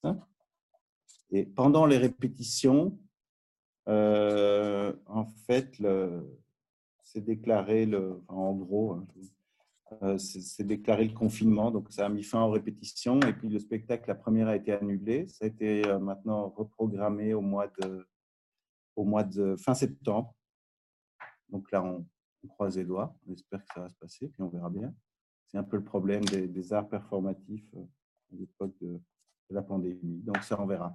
Mais donc c'est un peu ça les, ce qu'il y a autour de sur scène qui est sur le, sur le site. Alors il n'y a pas que ce projet-là. Euh, Euh, j'ai une autrice qui s'appelle Véronique Jancic qui a écrit un livre qui s'appelle La robe de nuit, qui est un livre assez personnel dans lequel elle parle, euh, elle parle en fait euh, de, de son vécu dans le cadre de la maladie et du décès de sa maman, mais en le, en le transformant en objet littéraire que je trouve assez formidable. Euh, elle a elle-même créé un spectacle avec une, euh, qui est un seul en scène avec une, euh, avec une comédienne. Et euh, dans le cadre de ce spectacle-là, par exemple, alors on lit édition, euh, euh, moi je fournis une, du support sur ce projet-là et, et de la communication. Euh, donc j'essaie de soutenir les projets qui apparaissent euh, autour des livres que je publie. Voilà. Rita ? Oui, alors euh, rebonjour à Pierre. Bonjour. Alors du coup de mon côté, euh, je reviens sur, euh, sur la partie euh, du programme éditorial. C'était euh, mm-hmm. mon parti, euh, la question que j'avais. Donc comme tout le monde, j'étais aussi euh, interpellée euh, par, euh, par cette annonce euh, sur votre site. Et donc, mis, mis, à part, euh, la part, mis à part la forme qui est effectivement euh, assez surprenante, Euh, mmh. c'est plutôt sur le, sur le fond que, que porte ma question. Donc, on en déduit en fait que vous avez effectivement vos cinq six manuscrits pour cette année, vos cinq six manuscrits pour l'année prochaine, puisque vous ne publiez, enfin, vous n'acceptez de manuscrits que à partir de, de novembre deux mille vingt et un. Et en fait, ma question, c'est par rapport à la chaîne effectivement de publication qui est interrompue pour plus d'un an. Euh, est-ce que, effectivement, vous, vous en avez parlé un petit peu tout à l'heure, vous Vous pouvez aussi passer à côté de quelques petites, petites merveilles, mais vous en avez un petit peu parlé. Mais moi, c'est par rapport en fait à, à ce que vous faites entre-temps. Est-ce que vous vous consacrez uniquement et de manière exclusive à la communication autour des manuscrits qui sont déjà publiés ou qui sont aussi à publier euh, l'année prochaine? Et puis, on mm-hmm. aussi, on profite, euh, quels sont ces critères de sélection qui ont fait euh, des auteurs de ces manuscrits, euh, que ce soit de cette année, de l'année prochaine, ou même mmh. de manière générale, les heureux, euh, les, enfin, les, les, les heureux élus de, pour les deux années à venir. Et donc, mmh. entre parenthèses, euh, j'ai lu euh, hier euh, la, la, robe de, la robe de nuit. Mmh. Et effectivement, c'est euh, un texte euh, court, poignant, euh, et euh, j'ai adoré, j'ai tellement adoré que je l'ai lu deux fois deux fois hier, voilà. Donc, euh, vraiment euh, un texte euh, magnifique. Merci. J'ai adoré. Merci. Euh, moi, Véronique Jancic, effectivement, moi, c'est quelqu'un qui me touche énormément euh, dans ce qu'elle écrit, dans son travail. Donc, c'est vrai que, par exemple, elle, c'est quelqu'un avec qui je travaille. Je pense qu'elle a, a, on a fait cinq livres ensemble chez Onlit. Je, je crois que c'est la personne que j'ai le plus publiée. Euh, oui. Alors, euh, je suis très intéressé par tout ce que vous me dites sur cette phrase qu'il y a sur le site et je suis en train de me rendre compte de quelque chose que je vais vous dire. Je crois que j'ai écrit cette phrase comme ça parce que j'étais fâché que mon dossier était refusé. Vous voyez ? Et je pense que j'étais même prêt à mettre l'adresse email de la personne à l'administration qui a pris de manière souveraine et arbitraire la décision de retoquer mon dossier sans même argumenter sa décision. Et donc, je me rends compte que… Oui ? Pardon, à ce propos, comment ça se fait que ce soit les, les pouvoirs publics qui, euh, qui aient pris cette décision? En fait, il y a quelque chose de très bizarre euh, par rapport au dossier d'aide à l'édition euh, en Belgique francophone, qui est que pour une raison euh, que je ne connais pas et que je ne comprends pas, les dossiers ne passent devant aucune commission. Euh, il n'y a aucun avis d'expert ou de pair qui est rendu sur les dossiers d'aide à l'édition. Et les décisions sont toutes prises par une seule personne qui ne doit pas justifier ses décisions, ni les motiver, euh, ni les argumenter, euh, rien du tout. Donc, c'est une situation un peu particulière euh, qui peut être source d'un certain nombre de frustrations pour un éditeur qui essaye de faire arriver un projet et qui se trouve dans en tout cas un problème de communication avec les pouvoirs publics. Euh, je pense qu'il n'est pas normal, euh, en termes de transparence, que des décisions pareilles ne soient pas prises, au moins à travers la, une recommandation d'une, d'une commission. Euh, ça me semblerait logique, mais ça n'est pas comme ça. Euh, donc, euh, donc, je crois que j'ai mis un peu de cette colère dans, dans la phrase en question. Et, et grâce à vous, je vais aller la changer parce qu'on ne se rend pas toujours compte de ça. Voilà. Donc, euh, merci. Ça, c'est une chose. Euh, et alors, qu'est-ce que je voulais... Qu'est-ce que vous m'aviez encore gentiment demandé? La question des critères de sélection. Euh, il y a des bons livres que je ne publie pas. Pourquoi? euh, Parce que, comme je vous l'ai dit, je n'ai pas beaucoup de place, mais aussi parce que euh, j'essaie de construire au sein de, de mon catalogue, euh, enfin, je le construis, je, j'essaie en tout cas, en suivant un certain nombre de lignes horizontales euh, qui sont des sujets que j'estime intéressants ou des formes que je trouve intéressantes ou des formes qui... Enfin, il y a un certain nombre de choses qui... m'intéresse. Il y a une partie du catalogue qui, je pense, parle pas mal de la question de l'intime. Le travail de Véronique Jancic, par exemple, ou de Jacques Richard sont, des, sont pour ma part des, des, des travaux que je considère liés à la question de l'intime. Il y a d'autres choses, il y a d'autres lignes dans le catalogue qui sont des, des livres qui sont liés à, à des questions... Euh, de euh, comment dire euh, des livres qui questionnent notre place au sein du vivant, mais mais mais dans un format littéraire. Enfin, ce sont des œuvres littéraires. Donc, euh, par exemple, j'ai publié un livre de quelqu'un qui s'appelle Véronique Bergen. Le titre s'appelle Tous doivent être sauvés ou aucun. Euh, c'est un livre dans lequel Véronique Bergen parle à la place de chiens célèbres. Euh, et qui donc décrivent la réalité dans laquelle ils sont euh, et le rapport qu'ils ont aux hommes. Euh, il y a un certain nombre de chiens, hein. Il y a les chiens de Marie-Antoinette, par exemple, il y a, la, euh, il y a le berger allemand de Hitler, par exemple, le Blondie, enfin un certain nombre de chiens. Et euh, je pense que le, l'objectif de ce procédé littéraire est de euh, nous amener à nous questionner sur nous-mêmes. Enfin, en tout cas, c'est comme ça que je le comprends. Euh, Véronique Bergen, elle est, elle est écrivain, elle est aussi philosophe et elle fait partie de l'Académie royale de, de langue et de littérature de, de Belgique. Euh, donc ça, c'est par exemple une, une, une ligne donc, que je suis également. J'ai, j'ai publié des livres de quelqu'un qui s'appelle Antoine Boute, qui est un écrivain qu'on va appeler plus expérimental, entre guillemets, et qui, lui, pose des questions qui sont liées à, au vivant, Euh, et qui questionne autant dans la forme que dans le fond. C'est aussi une démarche qui m'intéresse beaucoup, c'est-à-dire euh, est-ce que créer de, un nouvel imaginaire ou, ou travailler autour d'un nouvel imaginaire s'accompagne aussi d'une nouvelle manière d'écrire, par exemple, ou de communiquer, et si oui, euh, de quelle manière? Je crois que ce sont des questions que les, les artistes et, et singulièrement les, les autrices et les auteurs abordent aujourd'hui à travers leur travail. Et ça m'a semblé, ça me semble toujours important de, de, de les accompagner, de, de publier leurs livres et, et de les faire connaître. Donc ça, c'est la question des critères. Euh, euh, il y a une question de, comment dire, de ligne horizontale dans le catalogue sur lequel je travaille. Euh, il faut que, euh, il faut pour moi que les livres... Euh, Il faut, que je, il faut que les livres racontent des histoires, mais aussi le catalogue. Il me semble que c'est important que le catalogue lui-même raconte une histoire au fil du temps. Euh, pas toujours la même histoire, ça peut évoluer, tout ça, mais enfin, en tout cas, c'est comme ça que je travaille. Alicia ? Oui, bonsoir.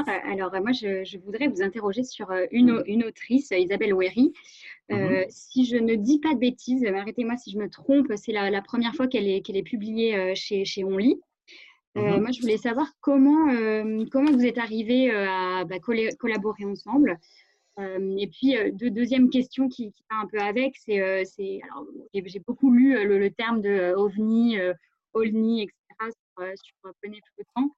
Que j'ai, que j'ai beaucoup aimé et que j'ai trouvé complètement, euh, complètement euh, perché. Donc, euh, si vous voulez une lecture un peu, un peu barjot, allez-y, euh, à, à tous. Euh, je voulais savoir quel a été euh, finalement le, le travail d'accompagnement. Est-ce que ça a beaucoup évolué par rapport au, au manuscrit d'origine? Enfin, voilà, quel a été votre travail avec, euh, avec Isabelle? Mmh. Merci. Voilà. Euh, ben merci à vous. Euh, Isabelle Wéry, euh, comme je vous l'ai dit, c'est quelqu'un qui est, qui est comédienne, metteuse en scène, et qui a, euh, qui a publié un premier roman euh, il y a quelques années déjà, chez un autre éditeur belge qui s'appelle Maïstrand. Euh, moi, c'est quelqu'un que je connais depuis quelques années, euh, dont je connais le travail et que j'apprécie. Euh, euh, J'ai pour principe de ne jamais, euh, comment dire, euh, euh, essayer de... Je ne sais plus le mot pour dire ça, mais... Euh, euh, c'est-à-dire que je, je, je ne fais pas de proposition à un éditeur, à une, à, à une autrice ou un auteur qui est déjà, qui est déjà dans une relation éditoriale avec, avec un ou une éditrice. Euh, donc, euh, moi, elle savait que j'apprécie son travail, on en a parlé une fois ou l'autre. Euh, et puis, il se fait qu'un jour, elle m'a appelé, elle m'a proposé qu'on se voit, et elle m'a proposé qu'on fasse le livre ensemble. Moi, je l'ai publié évidemment à ce moment-là. Euh, c'était, euh, j'étais très content qu'elle me le propose. Euh, c'est quelqu'un que j'apprécie vraiment beaucoup en tant qu'artiste et aussi, aussi humainement. C'est quelqu'un d'assez formidable. Euh, et donc, ça a été le, le lancement de, de Poney Flottant. Euh, ça a été un travail de collaboration euh, euh, assez important qui s'est très bien passé. Euh, Isabelle Wéry, c'est quelqu'un qui travaille aussi sur la, la question de la forme. Euh, euh, le début de son livre, pour ceux qui l'ont déjà vu ou qui le verront un jour, en fait, il y a, je vais vous montrer, il y a, voilà la première page. Donc, il y a, des, il y a du blanc. Euh, Il y a des mots qui sont perdus sur les, sur les pages. Euh, pourquoi? Parce que c'est l'histoire de quelqu'un qui est dans le coma, qui se réveille dans le coma et qui, euh, et qui, euh, qui commence à, à parler, ou en tout cas à se parler. Euh, un des aspects de la collaboration éditoriale qu'on a fait beaucoup, sur lequel on a beaucoup travaillé, c'est justement la question de la forme, euh, la question de l'équilibre. Euh, et puis la question de la typographie, parce qu'il est évident qu'avec des, avec des choses comme ça, il faut, euh, il faut essayer de travailler la maquette, il faut beaucoup travailler la maquette. Donc ça, ça a été un, un gros travail très intéressant. Euh, donc ça, c'est une chose. Et alors, vous m'avez posé une autre question. Ah oui, la question de l'O V N I. Euh, en fait, c'est marrant parce que... Euh, je ne saurais pas expliquer pourquoi, mais ça fait quelques années qu'on on, on dit ça quand même souvent de, de, de livres que je publie. Euh, alors, je ne saurais pas vraiment expliquer pourquoi, mais que visiblement, ça a l'air de m'intéresser. Euh, euh, donc, euh, donc, voilà, ce n'est pas nécessairement toujours des... En fait, je crois que c'est souvent des livres qui sont un peu surprenants pour les gens. Euh, sur, la, sur le fond ou sur la forme. Alors, ce n'est pas nécessairement le chemin de la facilité, on va dire, euh, pour un éditeur, mais je crois que c'est ce qui m'intéresse. Donc, euh, si je ne le fais pas comme ça, je, je, je ferai probablement autre chose que de l'édition pendant ce temps-là. Donc, euh, donc, voilà. Mais c'est vrai que le livre de... Et après, ça crée des livres qui sont un peu clivants aussi, c'est-à-dire... Euh, c'est vraiment des livres que tout le monde aime ou que tout le monde déteste. Euh, il y a des gens qui aiment, il y a des gens qui n'aiment pas. Moi, moi, je trouve ça plutôt chouette. Je préfère faire des choses qui ne sont pas unanimement aimées ou détestées. Je crois que c'est plus intéressant. Voilà. Nicolas, tu avais une question? Ou elle a déjà été posée? Non, non, ça, ça a été répondu au bout d'un moment. Donc, euh, voilà. D'accord. Alors, Catherine? T'as pas le micro? Voilà. Ça marche? C'est bon. Ah, c'est yes. Bon. Voilà. Ouais. Je suis pas très bonne en... Euh, oui, bonjour Pierre. Bonjour euh, Catherine. Moi, je voulais savoir... Euh, parce que, en fait, Poney Flottant a eu quand même un parcours assez intéressant euh, en Belgique, puisqu'il oui. est allé jusqu'à la sélection du prix Rossel, qui était assez reconnu. Mmh.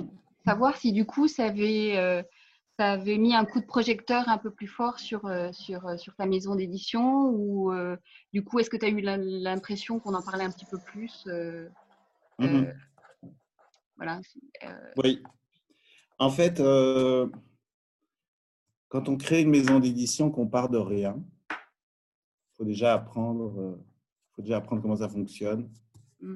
Il y a plein de choses à apprendre euh, qui sont, peuvent être très techniques. De choses. Je crois que le principal défi, c'est d'essayer tant que possible de créer euh, disons, une forme de reconnaissance symbolique, qu'elle soit positive, enfin, positive si possible. Enfin, il faut essayer de créer quelque chose. Ça ne se fait pas du jour au lendemain, de créer la, la, la légitimité, on va dire. Ça se fait au fil des livres et c'est un exercice euh, que je trouve intéressant.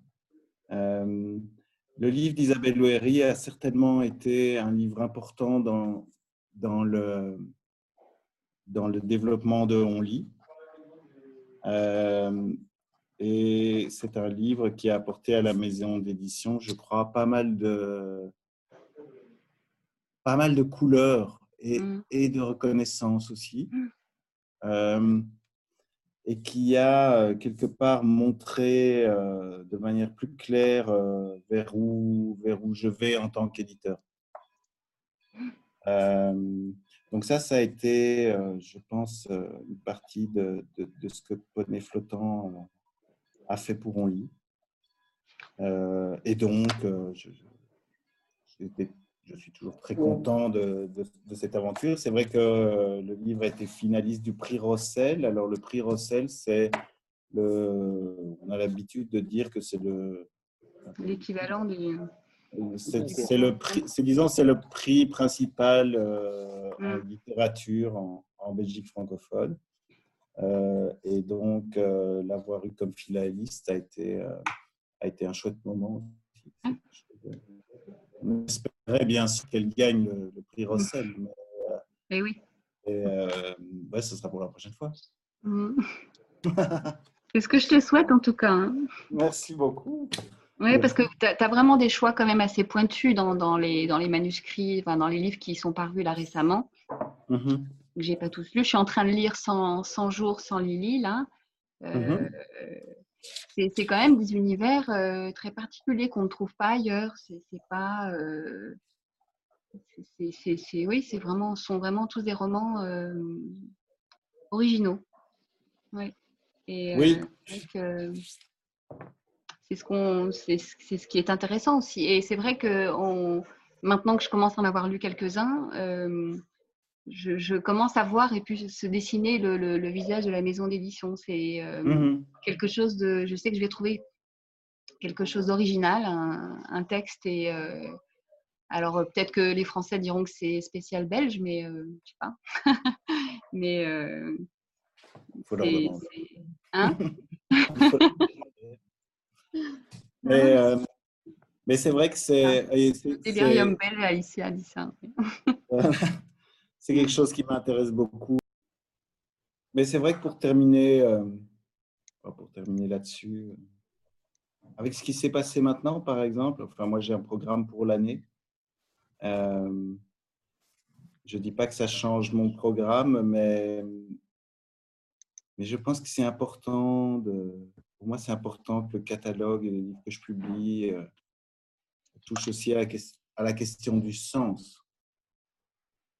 Euh, et de manière assez surprenante, un, un des deux livres qui sont parus avant le, avant le confinement, c'est donc celui de, de Jean d'Outremont qui s'appelle Judas côté jardin. Et en fait, ce livre raconte euh, l'histoire de quelqu'un qui s'appelle Judas, qui est en fait Jean d'Outremont lui-même. Et euh, elle parle des attentats qui ont lieu à Bruxelles en deux mille quatorze.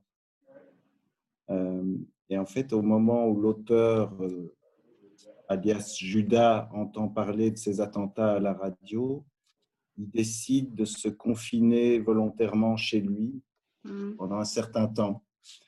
Et de mettre... Mais oui D'une certaine manière, il, il se confine tout seul, mais en même temps, c'est parce qu'il ne parvient plus à sortir. Alors, est-ce qu'il a peur ou est-ce, de quoi est-ce qu'il a besoin en fait? Et, et il décide d'utiliser ce temps pour parler, euh, pour parler de son histoire familiale à travers l'histoire de son jardin. Donc, en fait, il raconte l'histoire du jardin de sa famille. Et à travers le jardin, il peut raconter l'histoire de sa famille. Euh, c'est donc un, un temps qui met à, et alors dans le livre alterne les moments euh, en deux mille quatorze et puis les retours dans le passé euh, et donc il y a un rapport comme ça entre le passé et, et le présent euh, mais il y a aussi cette question du, du jardin que, j'ai, que je trouve en fait très intéressante. Moi j'ai pas mal réfléchi pendant le confinement à, à, à Candide de Voltaire, je ne sais pas si vous vous souvenez de Candide de Voltaire, sans doute. Euh, Cultiver son jardin. Exactement. C'est quelque chose auquel j'ai énormément réfléchi pendant le confinement, cette question de quand ils reviennent à la fin du livre, quand ils reviennent avec Pangloss et qu'ils disent qu'il faut, qu'il faut cultiver son jardin. Euh, c'est, voilà, c'était pour moi une, une, une, une réflexion intéressante. Je trouve le jardin en tant que... Un, euh, il y a le jardin extérieur, celui qu'on fait, euh, celui qu'on plante, euh, et puis il y a le jardin intérieur et le rapport entre les deux aussi. Euh, et donc, comme je vous disais, de manière très surprenante, ce livre a, a acquis une dimension supplémentaire euh, à cause du contexte actuel. Voilà. Anne ? Ouais. Euh, oui, alors... En fait, vous venez en partie de répondre à ma, à ma question. Euh, mm-hmm. Je voulais savoir s'il y avait une euh, littérature belge ou si vous mm-hmm. pensez qu'il y a un ton belge ou, et, si, euh, et si finalement c'est une littérature qui euh, rencontre son public euh, en Belgique mais largement ailleurs. Ça m'intéressait de savoir quelle était, euh, quelle était la proportion des, des ventes de, de, de, de, de vos livres sur le territoire belge francophone et, et en France, même si je sais bien qu'il n'y a pas le même nombre d'habitants, donc c'est un peu mm-hmm. idiote. Mais bon, malgré tout, est-ce que, est-ce que, est-ce qu'il y a quand même une, une, une appétence pour des Français pour le ton belge ou la littérature belge? Est-ce que c'est l'impression que vous avez? Je voulais en mm-hmm. savoir plus sur les deux livres aussi qui, qui sortent. Du coup, bon, ça y est, voilà, je suis assez convaincue par le fait de... Euh, par l'envie de lire euh, Judas côté jardin et je voulais savoir ce que, ce que quelques mots sur euh, cent jours euh, sans Lily. Mmh, voilà. D'accord. Euh, alors la question de la littérature belge, euh, c'est une question que j'essaye de ne pas aborder de front parce que je ne suis pas hyper à l'aise avec, avec ça. Mais ce que je peux vous dire, c'est que euh, euh, il y a des choses intéressantes dont je me suis rendu compte, c'est que les deux livres qui, pour l'instant, euh, enfin, parmi ceux qui ont le mieux marché, on va dire, d'un point de vue commercial chez Onlit, euh, il y a notamment un livre qui s'appelle Rosa de Marcel Sel, qui était sorti en deux mille dix-sept, qui a eu énormément de succès euh, chez nous, et euh, Poney Flottant. Euh, alors, ce qui est intéressant, c'est qu'en fait, ces deux auteurs ont tous les deux tenté auparavant de trouver un éditeur à Paris. Oui. Euh, pendant, pendant pas mal de temps, je pense. Et puis, non, ils n'en ont pas trouvé. Ils ont essuyé beaucoup de refus. Euh, et puis, ils m'ont proposé le livre. Euh, c'est pas inintéressant de se rendre compte que... Euh, ce sont précisément des livres qui ont été refusés là-bas, qui ont très bien marché ici. Enfin, je trouve, je trouve qu'il y a là quelque chose à réfléchir. Et, et alors, ce qui est amusant avec Isabelle Wéry, c'est que euh, quand son livre est paru, elle a été invitée à, à la librairie francophone. Et, euh, et alors là, Emmanuel Carrère l'accueille en lui disant « Voilà la, la sensation belge euh, ». Alors, je ne sais pas très bien ce que ça veut dire. Mais, euh, mais je trouvais ça amusant de, de finalement arriver avec elle et son livre à Paris et qu'elle soit reconnue comme une sorte de sensation belge alors qu'elle a finalement essuyé beaucoup de refus parce que sans doute que la forme de son livre n'est, est, est à mon avis trop originale peut-être ou fait peur ou n'incite pas à prendre des risques, euh, des risques que moi je suis prêt à prendre. Euh, donc voilà quelques éléments, euh, quelques éléments par rapport à ça. Ce qui est sûr et certain, c'est que euh, moi, je, mon côté militant de, de l'édition, c'est de ici en Belgique, c'est c'est de considérer qu'il faut qu'on puisse faire exister une littérature belge qui ne dépende pas des comités de lecture des maisons d'édition françaises. Euh, parce que le résultat de, de ça serait que finalement, la, toute la production belge serait lissée par des enjeux euh, et des... Et des et comment dire des...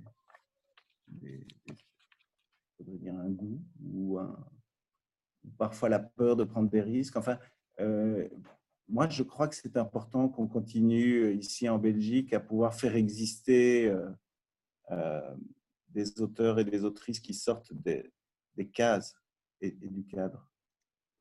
Euh, donc voilà ce que je peux dire. Euh, donc je ne sais pas si je crois à une littérature belge, mais en tout cas, j'ai envie de la défendre. Gaëlle ? Oui, moi j'ai une question. Donc, euh, défendre la littérature belge, et je voulais savoir si ça s'appliquait aussi au, au papier utilisé, aux imprimeurs et donc au, au, au circuit avec lequel tu travailles, Pierre, pour, pour la partie mmh. papier. Alors, euh, les livres sont, euh, sont, sont imprimés en Tchéquie. Donc, ils ne sont pas imprimés en Belgique ni en France, ils sont imprimés en, en République tchèque. Euh, avant ça, j'ai travaillé avec un partenaire en Belgique. Euh, et malheureusement, euh, je dois dire que c'était euh, c'était pas vraiment satisfaisant en termes de service. Euh, à ce moment-là, j'ai été contacté par cette imprimerie. Euh, Et j'ai été assez vite très impressionné par l'efficacité et le service qu'ils offrent. C'est tout à fait incroyable. Euh, J'envoie des B A T, dix jours plus tard, j'ai les bouquins.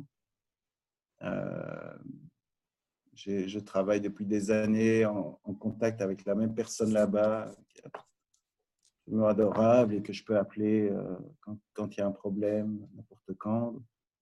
Donc, euh, moi, je trouve que c'est...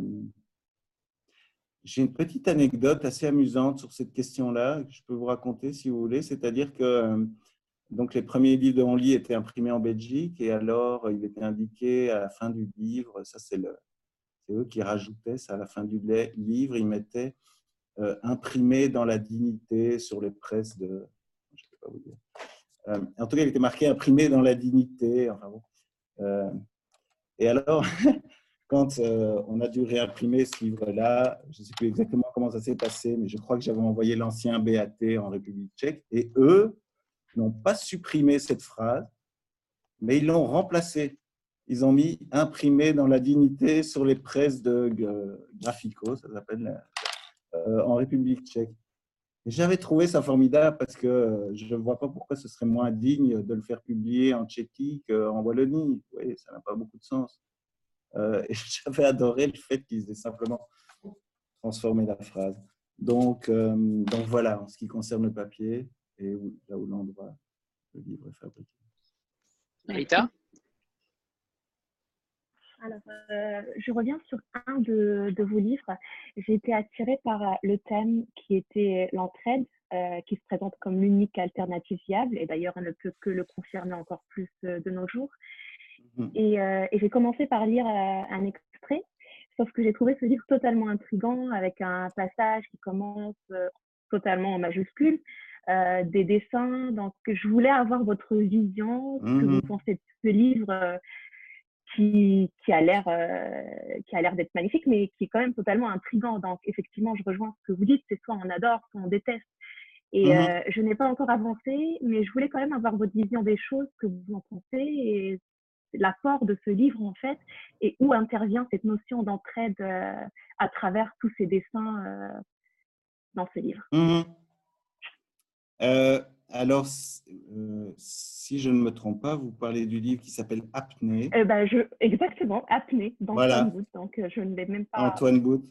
nommé. En fait, euh, Antoine Boute, c'est quelqu'un qui écrit des livres, mais qui est aussi, euh, qui est aussi euh, artiste contemporain, qui, qui crée des performances, euh, qui, avec des musiciens, enfin, il fait tout un tas de trucs. Il est professeur en école d'art aussi. Euh, Euh, et alors là, le, le projet sur lequel ils avaient travaillé par rapport à ce livre Apnée, c'était l'idée de créer un livre à quatre.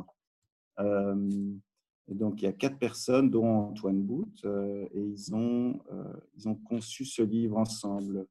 Euh, tout est signé ensemble, donc ce n'est pas une compilation de textes par l'un ou par l'autre. Euh, et donc, ils ont mis au point une forme d'entraide entre eux. Euh, et il y a euh, en fait Antoine Boute, c'est quelqu'un qui travaille sur un concept qui s'appelle bio-hardcore. Euh, en fait, c'est une manière d'être au vivant qu'il appelle hardcore. En fait, c'est être vivant de manière hardcore, un peu comme il y a le, la musique hardcore, si vous voulez. Donc euh, Euh, donc ça, c'est comment dire ça ? Son idée, c'est de revenir vers un rapport au vivant qui soit euh, plus radical. Euh, il l'explore sous forme littéraire dans son livre, à partir d'expériences qui sont, je pense, réelles. Par exemple, euh, deux des personnes qui ont écrit ce livre, à un moment dans le livre, ils, ils expliquent qu'une partie du groupe en question Euh, décide de s'isoler le long d'une autoroute dans un terrain vague. Et, et alors, on ne sait pas très bien ce qu'ils mangent, enfin, on ne sait pas très bien ce qu'ils font. Euh, et en fait, ils ont vraiment fait ça. C'est tout à fait extraordinaire. Euh, et ils racontent toutes ces expériences qui mêlent art contemporain, performance, euh, réflexion sur le vivant, réflexion sur la manière d'apprendre dans ce livre. Alors, je comprends très bien que ce n'est pas un livre grand public. Euh, il faudrait presque mettre un peu, un, en anglais, un disclaimer sur, sur le livre. Et je, et je comprends que c'est très spécial, mais, mais pour moi, ça a sa place dans, dans une maison d'édition comme on lit, parce que, comme je vous disais, euh, euh, c'est un travail qui touche... Euh, qui touche tant par, le, tant par la forme que par le fond à la question du vivant. Et je pense que... Euh, euh, bon, alors, je, vous connaissez sans doute tous maintenant, d'ailleurs, l'expression est rentrée dans le, petit, dans le petit Robert, je crois, la question de la collapsologie, qui est donc euh, science de, de, de l'effondrement. Euh, Il y a quelques années, euh, en deux mille quinze, j'ai lu un livre euh, qui s'appelle « Comment tout peut s'effondrer euh, », qui est écrit par Pablo Servigne et, et Raphaël Stevens. Et dans ce livre, j'ai trouvé quelque chose de très intéressant. Euh, ils expliquaient que les imaginaires de l'effondrement sont principalement Mad Max ou Star Trek. C'est-à-dire que soit c'est euh, le... Comment dire, soit c'est l'Holocauste euh, nucléaire et puis c'est Mad Max. Euh, ça, c'est une manière d'envisager le futur dans l'imaginaire collectif. Et l'autre, c'est Star Trek. Ça veut dire qu'on se sauve, c'est ce qu'on appelle l'escapisme, c'est-à-dire qu'on se sauve en partant dans les étoiles et en trouvant une autre terre quelque part, une colonie. Euh, donc ça, c'est les deux grands imaginaires que Hollywood, en fait, a, a, a, a conçus par rapport à la question d'un possible effondrement. Euh, et dans leur livre, ils expliquaient que pour pouvoir dépasser ces deux possibilités, il était indispensable qu'on commence à, à développer d'autres imaginaires par rapport à l'effondrement. C'est-à-dire que euh, les artistes mettent en place une autre manière de penser au futur, dans un monde qui est susceptible de s'effondrer, mais un futur qui ne soit ni Mad Max ni Star Trek, pour résumer. Euh, Et donc, euh, ça m'a vraiment fort intéressé, cette question-là. Et je me suis rendu compte que et les artistes, et les éditeurs, mais aussi euh, les scénaristes, euh, les, les sociétés de production, enfin, peu importe, dans toutes les disciplines artistiques, euh, il y a une question qui est de faire exister ces nouveaux imaginaires qui parlent d'un futur possible, même si ce n'est pas celui qui va arriver. Je veux dire, ça reste, ça reste quelque chose qui est de, de, de l'essai, enfin, d'essayer, je ne sais pas. Mais, euh, mais il est important de, de faire exister d'autres imaginaires par rapport à tout ça. Et donc, j'ai trouvé qu'Antoine Boute, par son travail, euh, s'intègre là-dedans. Alors, ce n'est pas l'unique raison pour laquelle je, je publie, bien sûr. Je veux dire qu'il y a des questions aussi plus, plus littéraires. Mais, euh, mais, mais voilà le sens, en tout cas. Est-ce qu'on peut aborder, euh, Pierre, le, le, la collection Poche?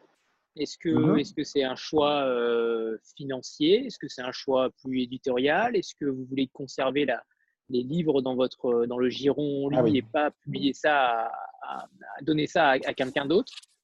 Mm-hmm. Quelle est votre vision là-dessus? Oui. Euh, en fait, je vous ai montré que j'ai une petite collection comme ça. Euh, ça, ce sont des textes inédits dans un plus petit format. Euh, mais donc, ce n'est pas véritablement une collection de poche. C'est-à-dire que ce n'est pas euh, la mise en poche de livres qui ont déjà été édités. Par contre, ce que j'ai fait l'automne dernier, c'est qu'à l'occasion de la publication de nouveaux livres de, de Marcel Sel, qui s'appelle Élise, j'ai publié en poche son premier livre qui s'appelle Rosa. Donc, euh, donc j'ai publié dans un plus petit format ce livre Rosa que j'avais déjà vendu à quatre mille exemplaires. Et Guérilla, euh, non Et Guérilla est sorti en poche également, mais ça, c'est aussi un inédit. Donc, ça fait partie de cette collection-là. Alors, je conçois que c'est, vous voyez, ça, pour l'instant, c'est encore un peu, un peu flou. Je comprends que je dois un peu... Euh, Comment dire, éclaircir les choses avec le temps. Mais donc, le poche de Rosa était la première véritablement réédition en poche d'un livre de Onlit, et qui plus est chez Onlit. Euh, alors, pourquoi j'ai fait ça? Bah, parce qu'il y avait un nouveau qui sortait. Euh, et euh, en fait, d'une certaine manière, j'étais curieux de, de voir si euh, il se vérifiait que euh, ce sont bien deux marchés assez différents, avec euh, des, des clients, des lecteurs assez différents. Euh, et euh, de manière assez surprenante, c'est-à-dire que je ne m'attendais pas vraiment à ça, mais donc après en avoir déjà vendu quatre mille en Belgique francophone, enfin en gros, disons trois mille, parce que j'en ai vendu ailleurs aussi, mais ce qui est déjà beaucoup hein, pour la Belgique francophone, si vous multipliez par quatorze, ça vous donnerait un chiffre pour la, pour la France. Euh, eh bien, en fait, euh, quand j'ai annoncé le Rosa en poche, euh, la mise en place a été tout à fait extraordinaire et, euh, et ça marche, euh, ça a marché très bien, ça marche toujours et ça permet au livre de rester en rayon plus longtemps. En fait. euh, Est-ce que ça va continuer? Est-ce que vous envisagez de le faire plus régulièrement pour Poney Flottant et les gros succès, j'imagine? Oui. Euh, Disons que je n'ai pas encore, de, j'ai pas encore de, de projet fixe par rapport à ça, ou confirmé, on va dire. Euh, c'est toujours un peu du cas par cas. Euh, la, la, par exemple, pour Poney Flottant, il existe en Belgique une collection qui s'appelle Espace Nord, qui est une, une collection patrimoniale euh, belge francophone qui est financée par euh, les pouvoirs publics ici. Euh, qui est une collection qui est gérée par une maison d'édition qui s'appelle Les Impressions Nouvelles. Euh, alors, la collection Espace Nord, elle existe depuis des décennies euh, et c'est un peu toute proportion gardée. Euh, comment dire, c'est un peu le, c'est un peu le Hall of Fame des, des auteurs belges. Euh, il se fait que, mais je ne devrais pas raconter ça parce que c'est pas encore signé, mais euh, mais il se fait que normalement, Isabelle Wéry va sortir chez Espace Nord l'année prochaine. Donc, Poney Flottant. Euh, et je trouvais ça très chouette. Je pourrais le faire moi-même, mais en fait, je trouve ça assez super déjà qu'elle fasse partie de cette collection. Et puis, euh, la maison d'édition qui s'appelle Les Impressions Nouvelles, c'est une maison d'édition que j'aime beaucoup euh, et avec qui euh, j'ai commencé à faire des, des collaborations sur des projets. Euh, euh, et donc, pour moi, ça a vraiment beaucoup de sens en termes de complémentarité qu'un euh, livre comme celui d'Isabelle puisse sortir chez Espace Nord euh, l'année prochaine. Parce que c'est une des pistes oh, pardon. sur lesquelles, euh, pardon. Je dis c'est une des pistes sur lesquelles je travaille, c'est de... Euh, étant donné la fragilité du tissu éditorial en Belgique francophone, à cause de vraiment sous-financement euh, euh, vraiment catastrophique, euh, c'est de créer, euh, comment dire, une sorte de, par un groupe éditorial bien sûr, mais enfin une, une petite constellation d'éditeurs ici, euh, de telle manière que euh, soit pérenne, on puisse faire des choses ensemble, euh, et voilà. Et effectivement devenir plus pérenne. Rita ? Oui, alors euh, je reviens sur les couvertures, donc au niveau de la forme. Effectivement, on en a parlé tout à l'heure, on a bien cette signature, euh, pour la majorité en tout cas, le fond uni, la couleur un peu, un peu flashy et, euh, et, euh, mm-hmm. et le fond en fait, enfin euh, l'écriture euh, un peu en mode coupé. Donc ça, effectivement, ça, ça se marie bien avec, euh, avec le web, donc on, on est bien d'accord, sauf qu'en mmh. filtrant euh, du plus récent au, au, au plus ancien, et sauf erreur de ma part, je remarque un, un retour de l'image, un retour de la photo sur Tout les dernières publications que vous avez. Est-ce que ça c'est voulu? Est-ce que c'est en lien avec une distribution qui est plus marquée euh, enfin, au niveau des, des librairies ou, mmh. enfin, quel est le, le choix, on va dire, pour, euh, pour revenir sur cette décision initiale qui est euh, la, le fond sans, enfin, la couverture sans aucune image? Oui. En fait, le, la, la première identité graphique a été formidable pour lancer la maison d'édition parce qu'elle a un effet de collection. C'est-à-dire qu'elle crée une identité forte entre les livres autour d'un projet éditorial. Euh, naturellement, après un certain temps, le problème, c'est que tous les livres commencent à se ressembler. Et le problème aussi, c'est que le, les couvertures ne disent rien d'autre que leur appartenance à une maison d'édition. Ils ne disent pas grand-chose d'eux-mêmes. Euh, et ça, à partir d'un moment donné, je trouve que ça a commencé à desservir les livres. Euh, le résultat, c'est que quand Rosa est sortie en deux mille dix-sept, euh, ça a été le premier projet véritable projet pour lequel j'ai travaillé avec, avec une photographe ici. Euh, et donc, on a sorti ce livre. Euh, alors, Rosa, ça parle de... Je ne peux pas, pas vous raconter toute l'histoire, mais enfin, c'est l'histoire d'une, d'une, d'une femme qui a disparu et qui revient à travers un livre. Euh, et donc, j'avais trouvé cette photo d'une photographe artiste belge qui s'appelle Stéphanie Roland et je trouvais que c'était formidable parce qu'on a l'impression qu'elle apparaît et qu'elle disparaît en même temps. Euh, et donc, j'ai commencé là. Et puis, à l'intérieur, en fait, en dessous de la jaquette, c'est le livre comme on, on l'aurait fait avant. C'est-à-dire, juste le titre, voilà. Donc, grâce à la jaquette, euh, j'ai commencé à prendre de la liberté avec le projet initial, en conservant en dessous, disons, le projet, le projet précédent. Euh, et puis, euh, quelque part, la, la boîte de Pandore était ouverte, donc euh, je me suis pris au jeu. Et, et pour tous les, tous les grands formats que je publie maintenant, euh, j'ai beaucoup de plaisir à, à travailler avec des photographes, euh, souvent belges d'ailleurs, et à travailler le côté, euh, comment dire, cette, euh, cette relation entre le texte et l'image que je trouve assez passionnant. Continuez parce que ouais. c'est magnifique. On est tous unanimes là-dessus. Euh, c'est magnifique. Merci beaucoup. Euh, Est-ce que est-ce qu'on peut parler, par exemple, d'un tirage, entre guillemets, exemplaire pour, pour Onlit? Un tirage, c'est combien d'exemplaires pour vous? Un tirage, un bon tirage et un mauvais tirage, un flop par exemple, est-ce que c'est trois cents, mille exemplaires? Pour vous, quel est le, le bon curseur pour, pour pouvoir relancer derrière d'autres titres? euh, Alors le tirage moyen, c'est euh, mille exemplaires, je vais dire. Enfin, c'est entre mille et deux mille. Donc la plupart des livres que je fais maintenant, c'est toujours mille ou deux mille exemplaires.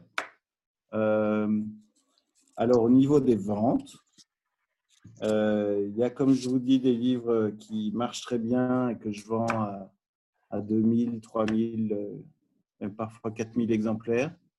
Euh, maintenant, ça reste, euh, euh, ça reste, je dirais pas exceptionnel, mais enfin, c'est les meilleurs chiffres. Il y a aussi des livres que je vends à deux cents, trois cents exemplaires.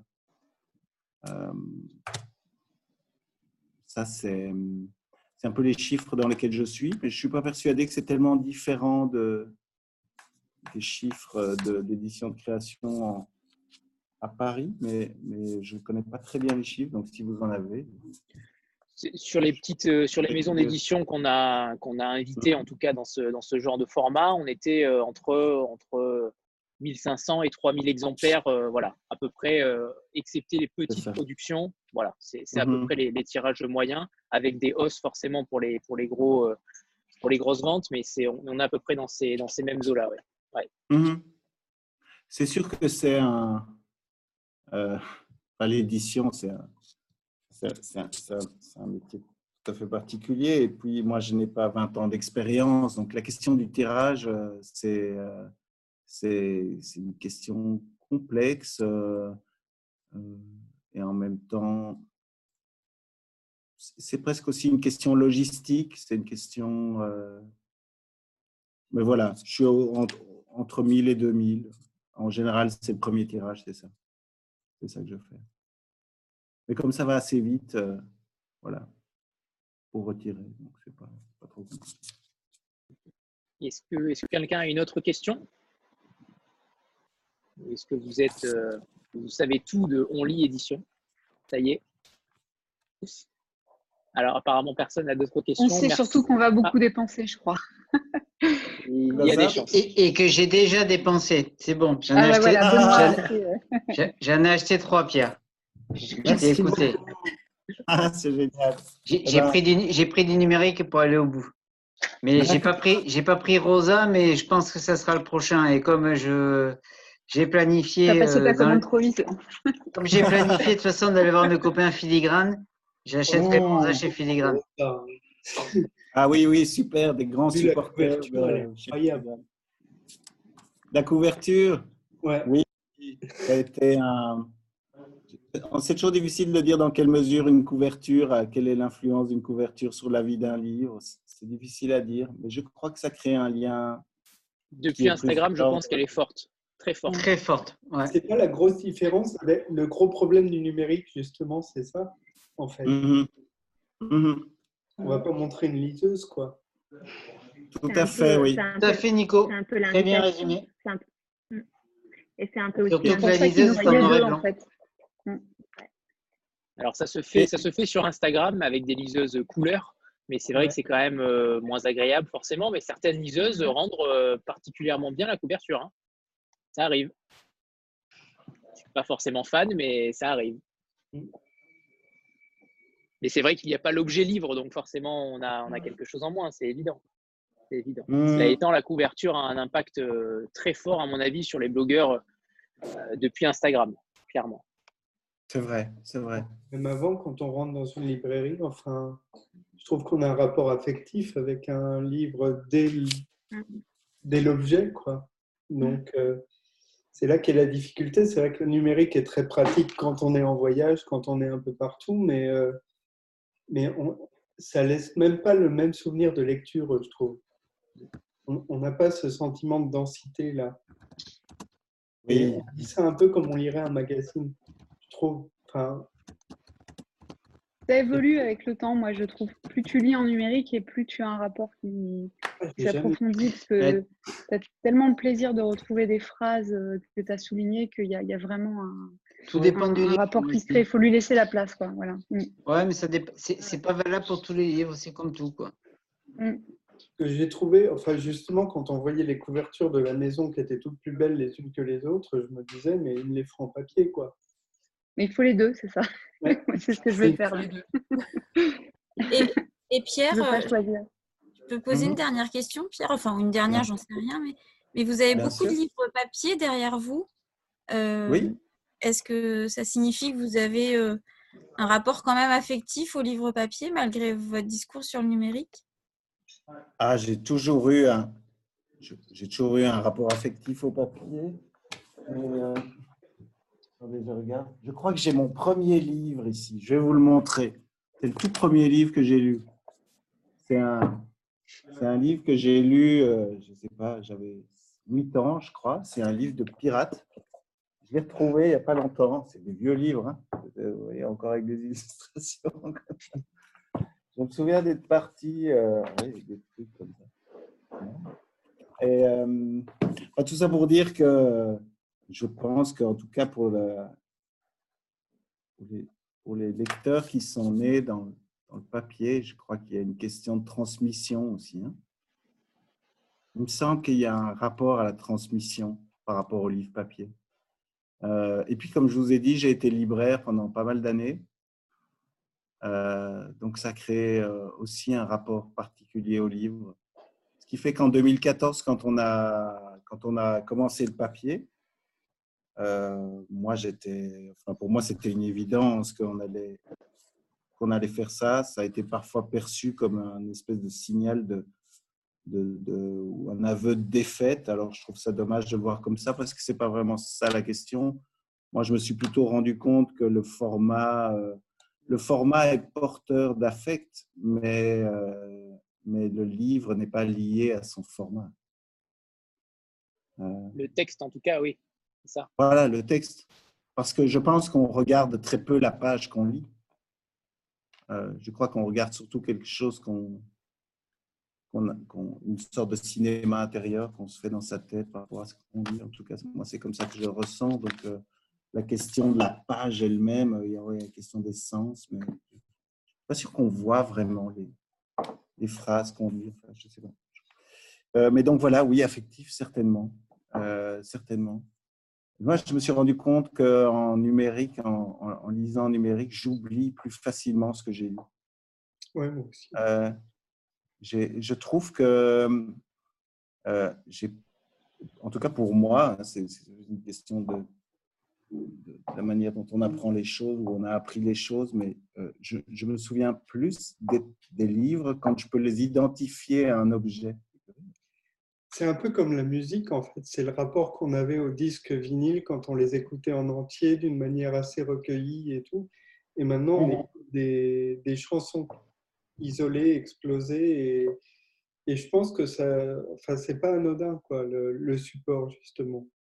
Mmh. Le monde de consommation a changé la donne, forcément. Ouais. Tout à fait. Mais je crois qu'en fait, c'est, c'est, c'est vraiment tellement intéressant. De...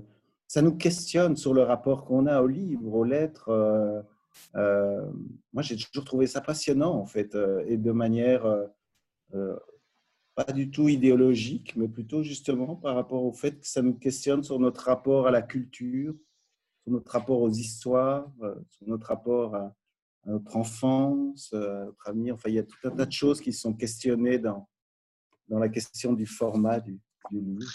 Je trouve intéressant. Alors, avant que Rita pose peut-être une dernière question, est-ce qu'on peut faire un, un screenshot ? C'est la, l'habitude à chaque fois. Donc, on fait un screenshot de tout le monde. Mm-hmm. Si vous pouvez sourire, c'est encore mieux, hein, évidemment. Hein. Ah, super. Voilà. Mais c'est peut-être à l'envers. J'aurais peut-être dû non, c'est parfait. c'est parfait. Non, ça va ? Ouais. Super. Merci. Voilà. Merci, super. Rita, à Merci toi. à toi.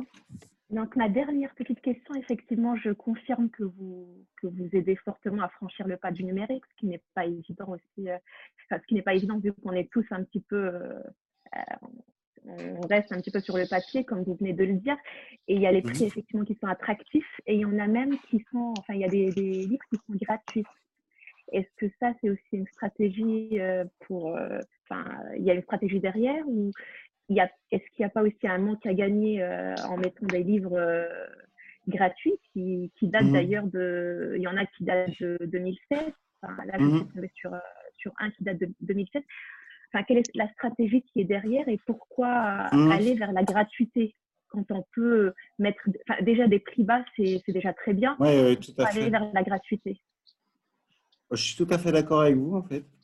Euh, j'ai d'ailleurs un peu tiqué quand, pendant le confinement, certains éditeurs ont commencé à passer des tas de livres en gratuit. Euh, je ne comprenais pas très bien l'idée. Euh, je trouve qu'une fois de plus, on, ça donne à penser que l'objet culturel, la création est gratuite, ce qui n'est pas vraiment une très bonne idée, je pense. Euh, pour la survie, disons, de la, de la création. Euh, le, le, plus con, le plus complexe, en fait, je trouve, c'est de parvenir à intégrer le passé, le présent d'une maison d'édition dans un, un même projet. C'est-à-dire qu'il y a euh, la maison évolue au fil du temps, au fil des livres qu'on publie, au fil de, des décisions qu'on prend. Euh, Alors, c'est difficile de, parfois de, de parvenir à rendre cohérent le présent et le passé ensemble. Par exemple, la plupart des livres qui sont, je pense, gratuits en numérique sont effectivement des livres plutôt anciens. Euh, dans le domaine et, public, effectivement. Oui. Ouais, en tout cas, c'est quelque chose que je n'ai plus tellement envie de faire, mais ceux qui sont déjà gratuits, je ne les ai pas remis payants. D'accord. Ça, ça c'est ce que je pourrais... Euh, Euh, ça, c'est ce que je pourrais dire. Ouais.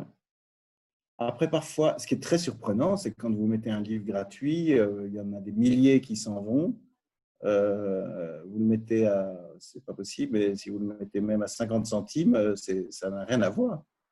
Euh, le, les chiffres sont, sont tellement différents, c'est très surprenant. Donc, parfois, euh, pour contribuer à faire connaître, par exemple, un, un auteur ou une autrice, ça peut être un moyen aussi, mais... mais je ne suis pas très convaincu. Voilà. Alors, donc, euh, y... ouais. Profitez-en parce qu'ils vont peut-être tous devenir payants. Très vite. Merci. Merci. Merci. Merci à vous. Il est temps de nous quitter. Pierre, merci infiniment pour votre temps et, et votre, euh, votre intelligence parce qu'on a appris beaucoup de choses et c'était vraiment passionnant. Donc, passionnant. Merci, merci à vous. À vous. Et c'était très différent également de nombreux éditeurs français, donc euh, c'est toujours un plus pour nous, en tout cas, notamment dans le rôle de l'État qui, euh, pour nous, est totalement irréel, mais qui existe donc en Belgique, on vient de l'apprendre. Euh, merci infiniment. Merci, merci à tous. Beaucoup. Merci, merci à Pierre. Tous. Merci à tous. Bonne soirée. Au revoir. Au revoir. Bonne soirée. Au revoir.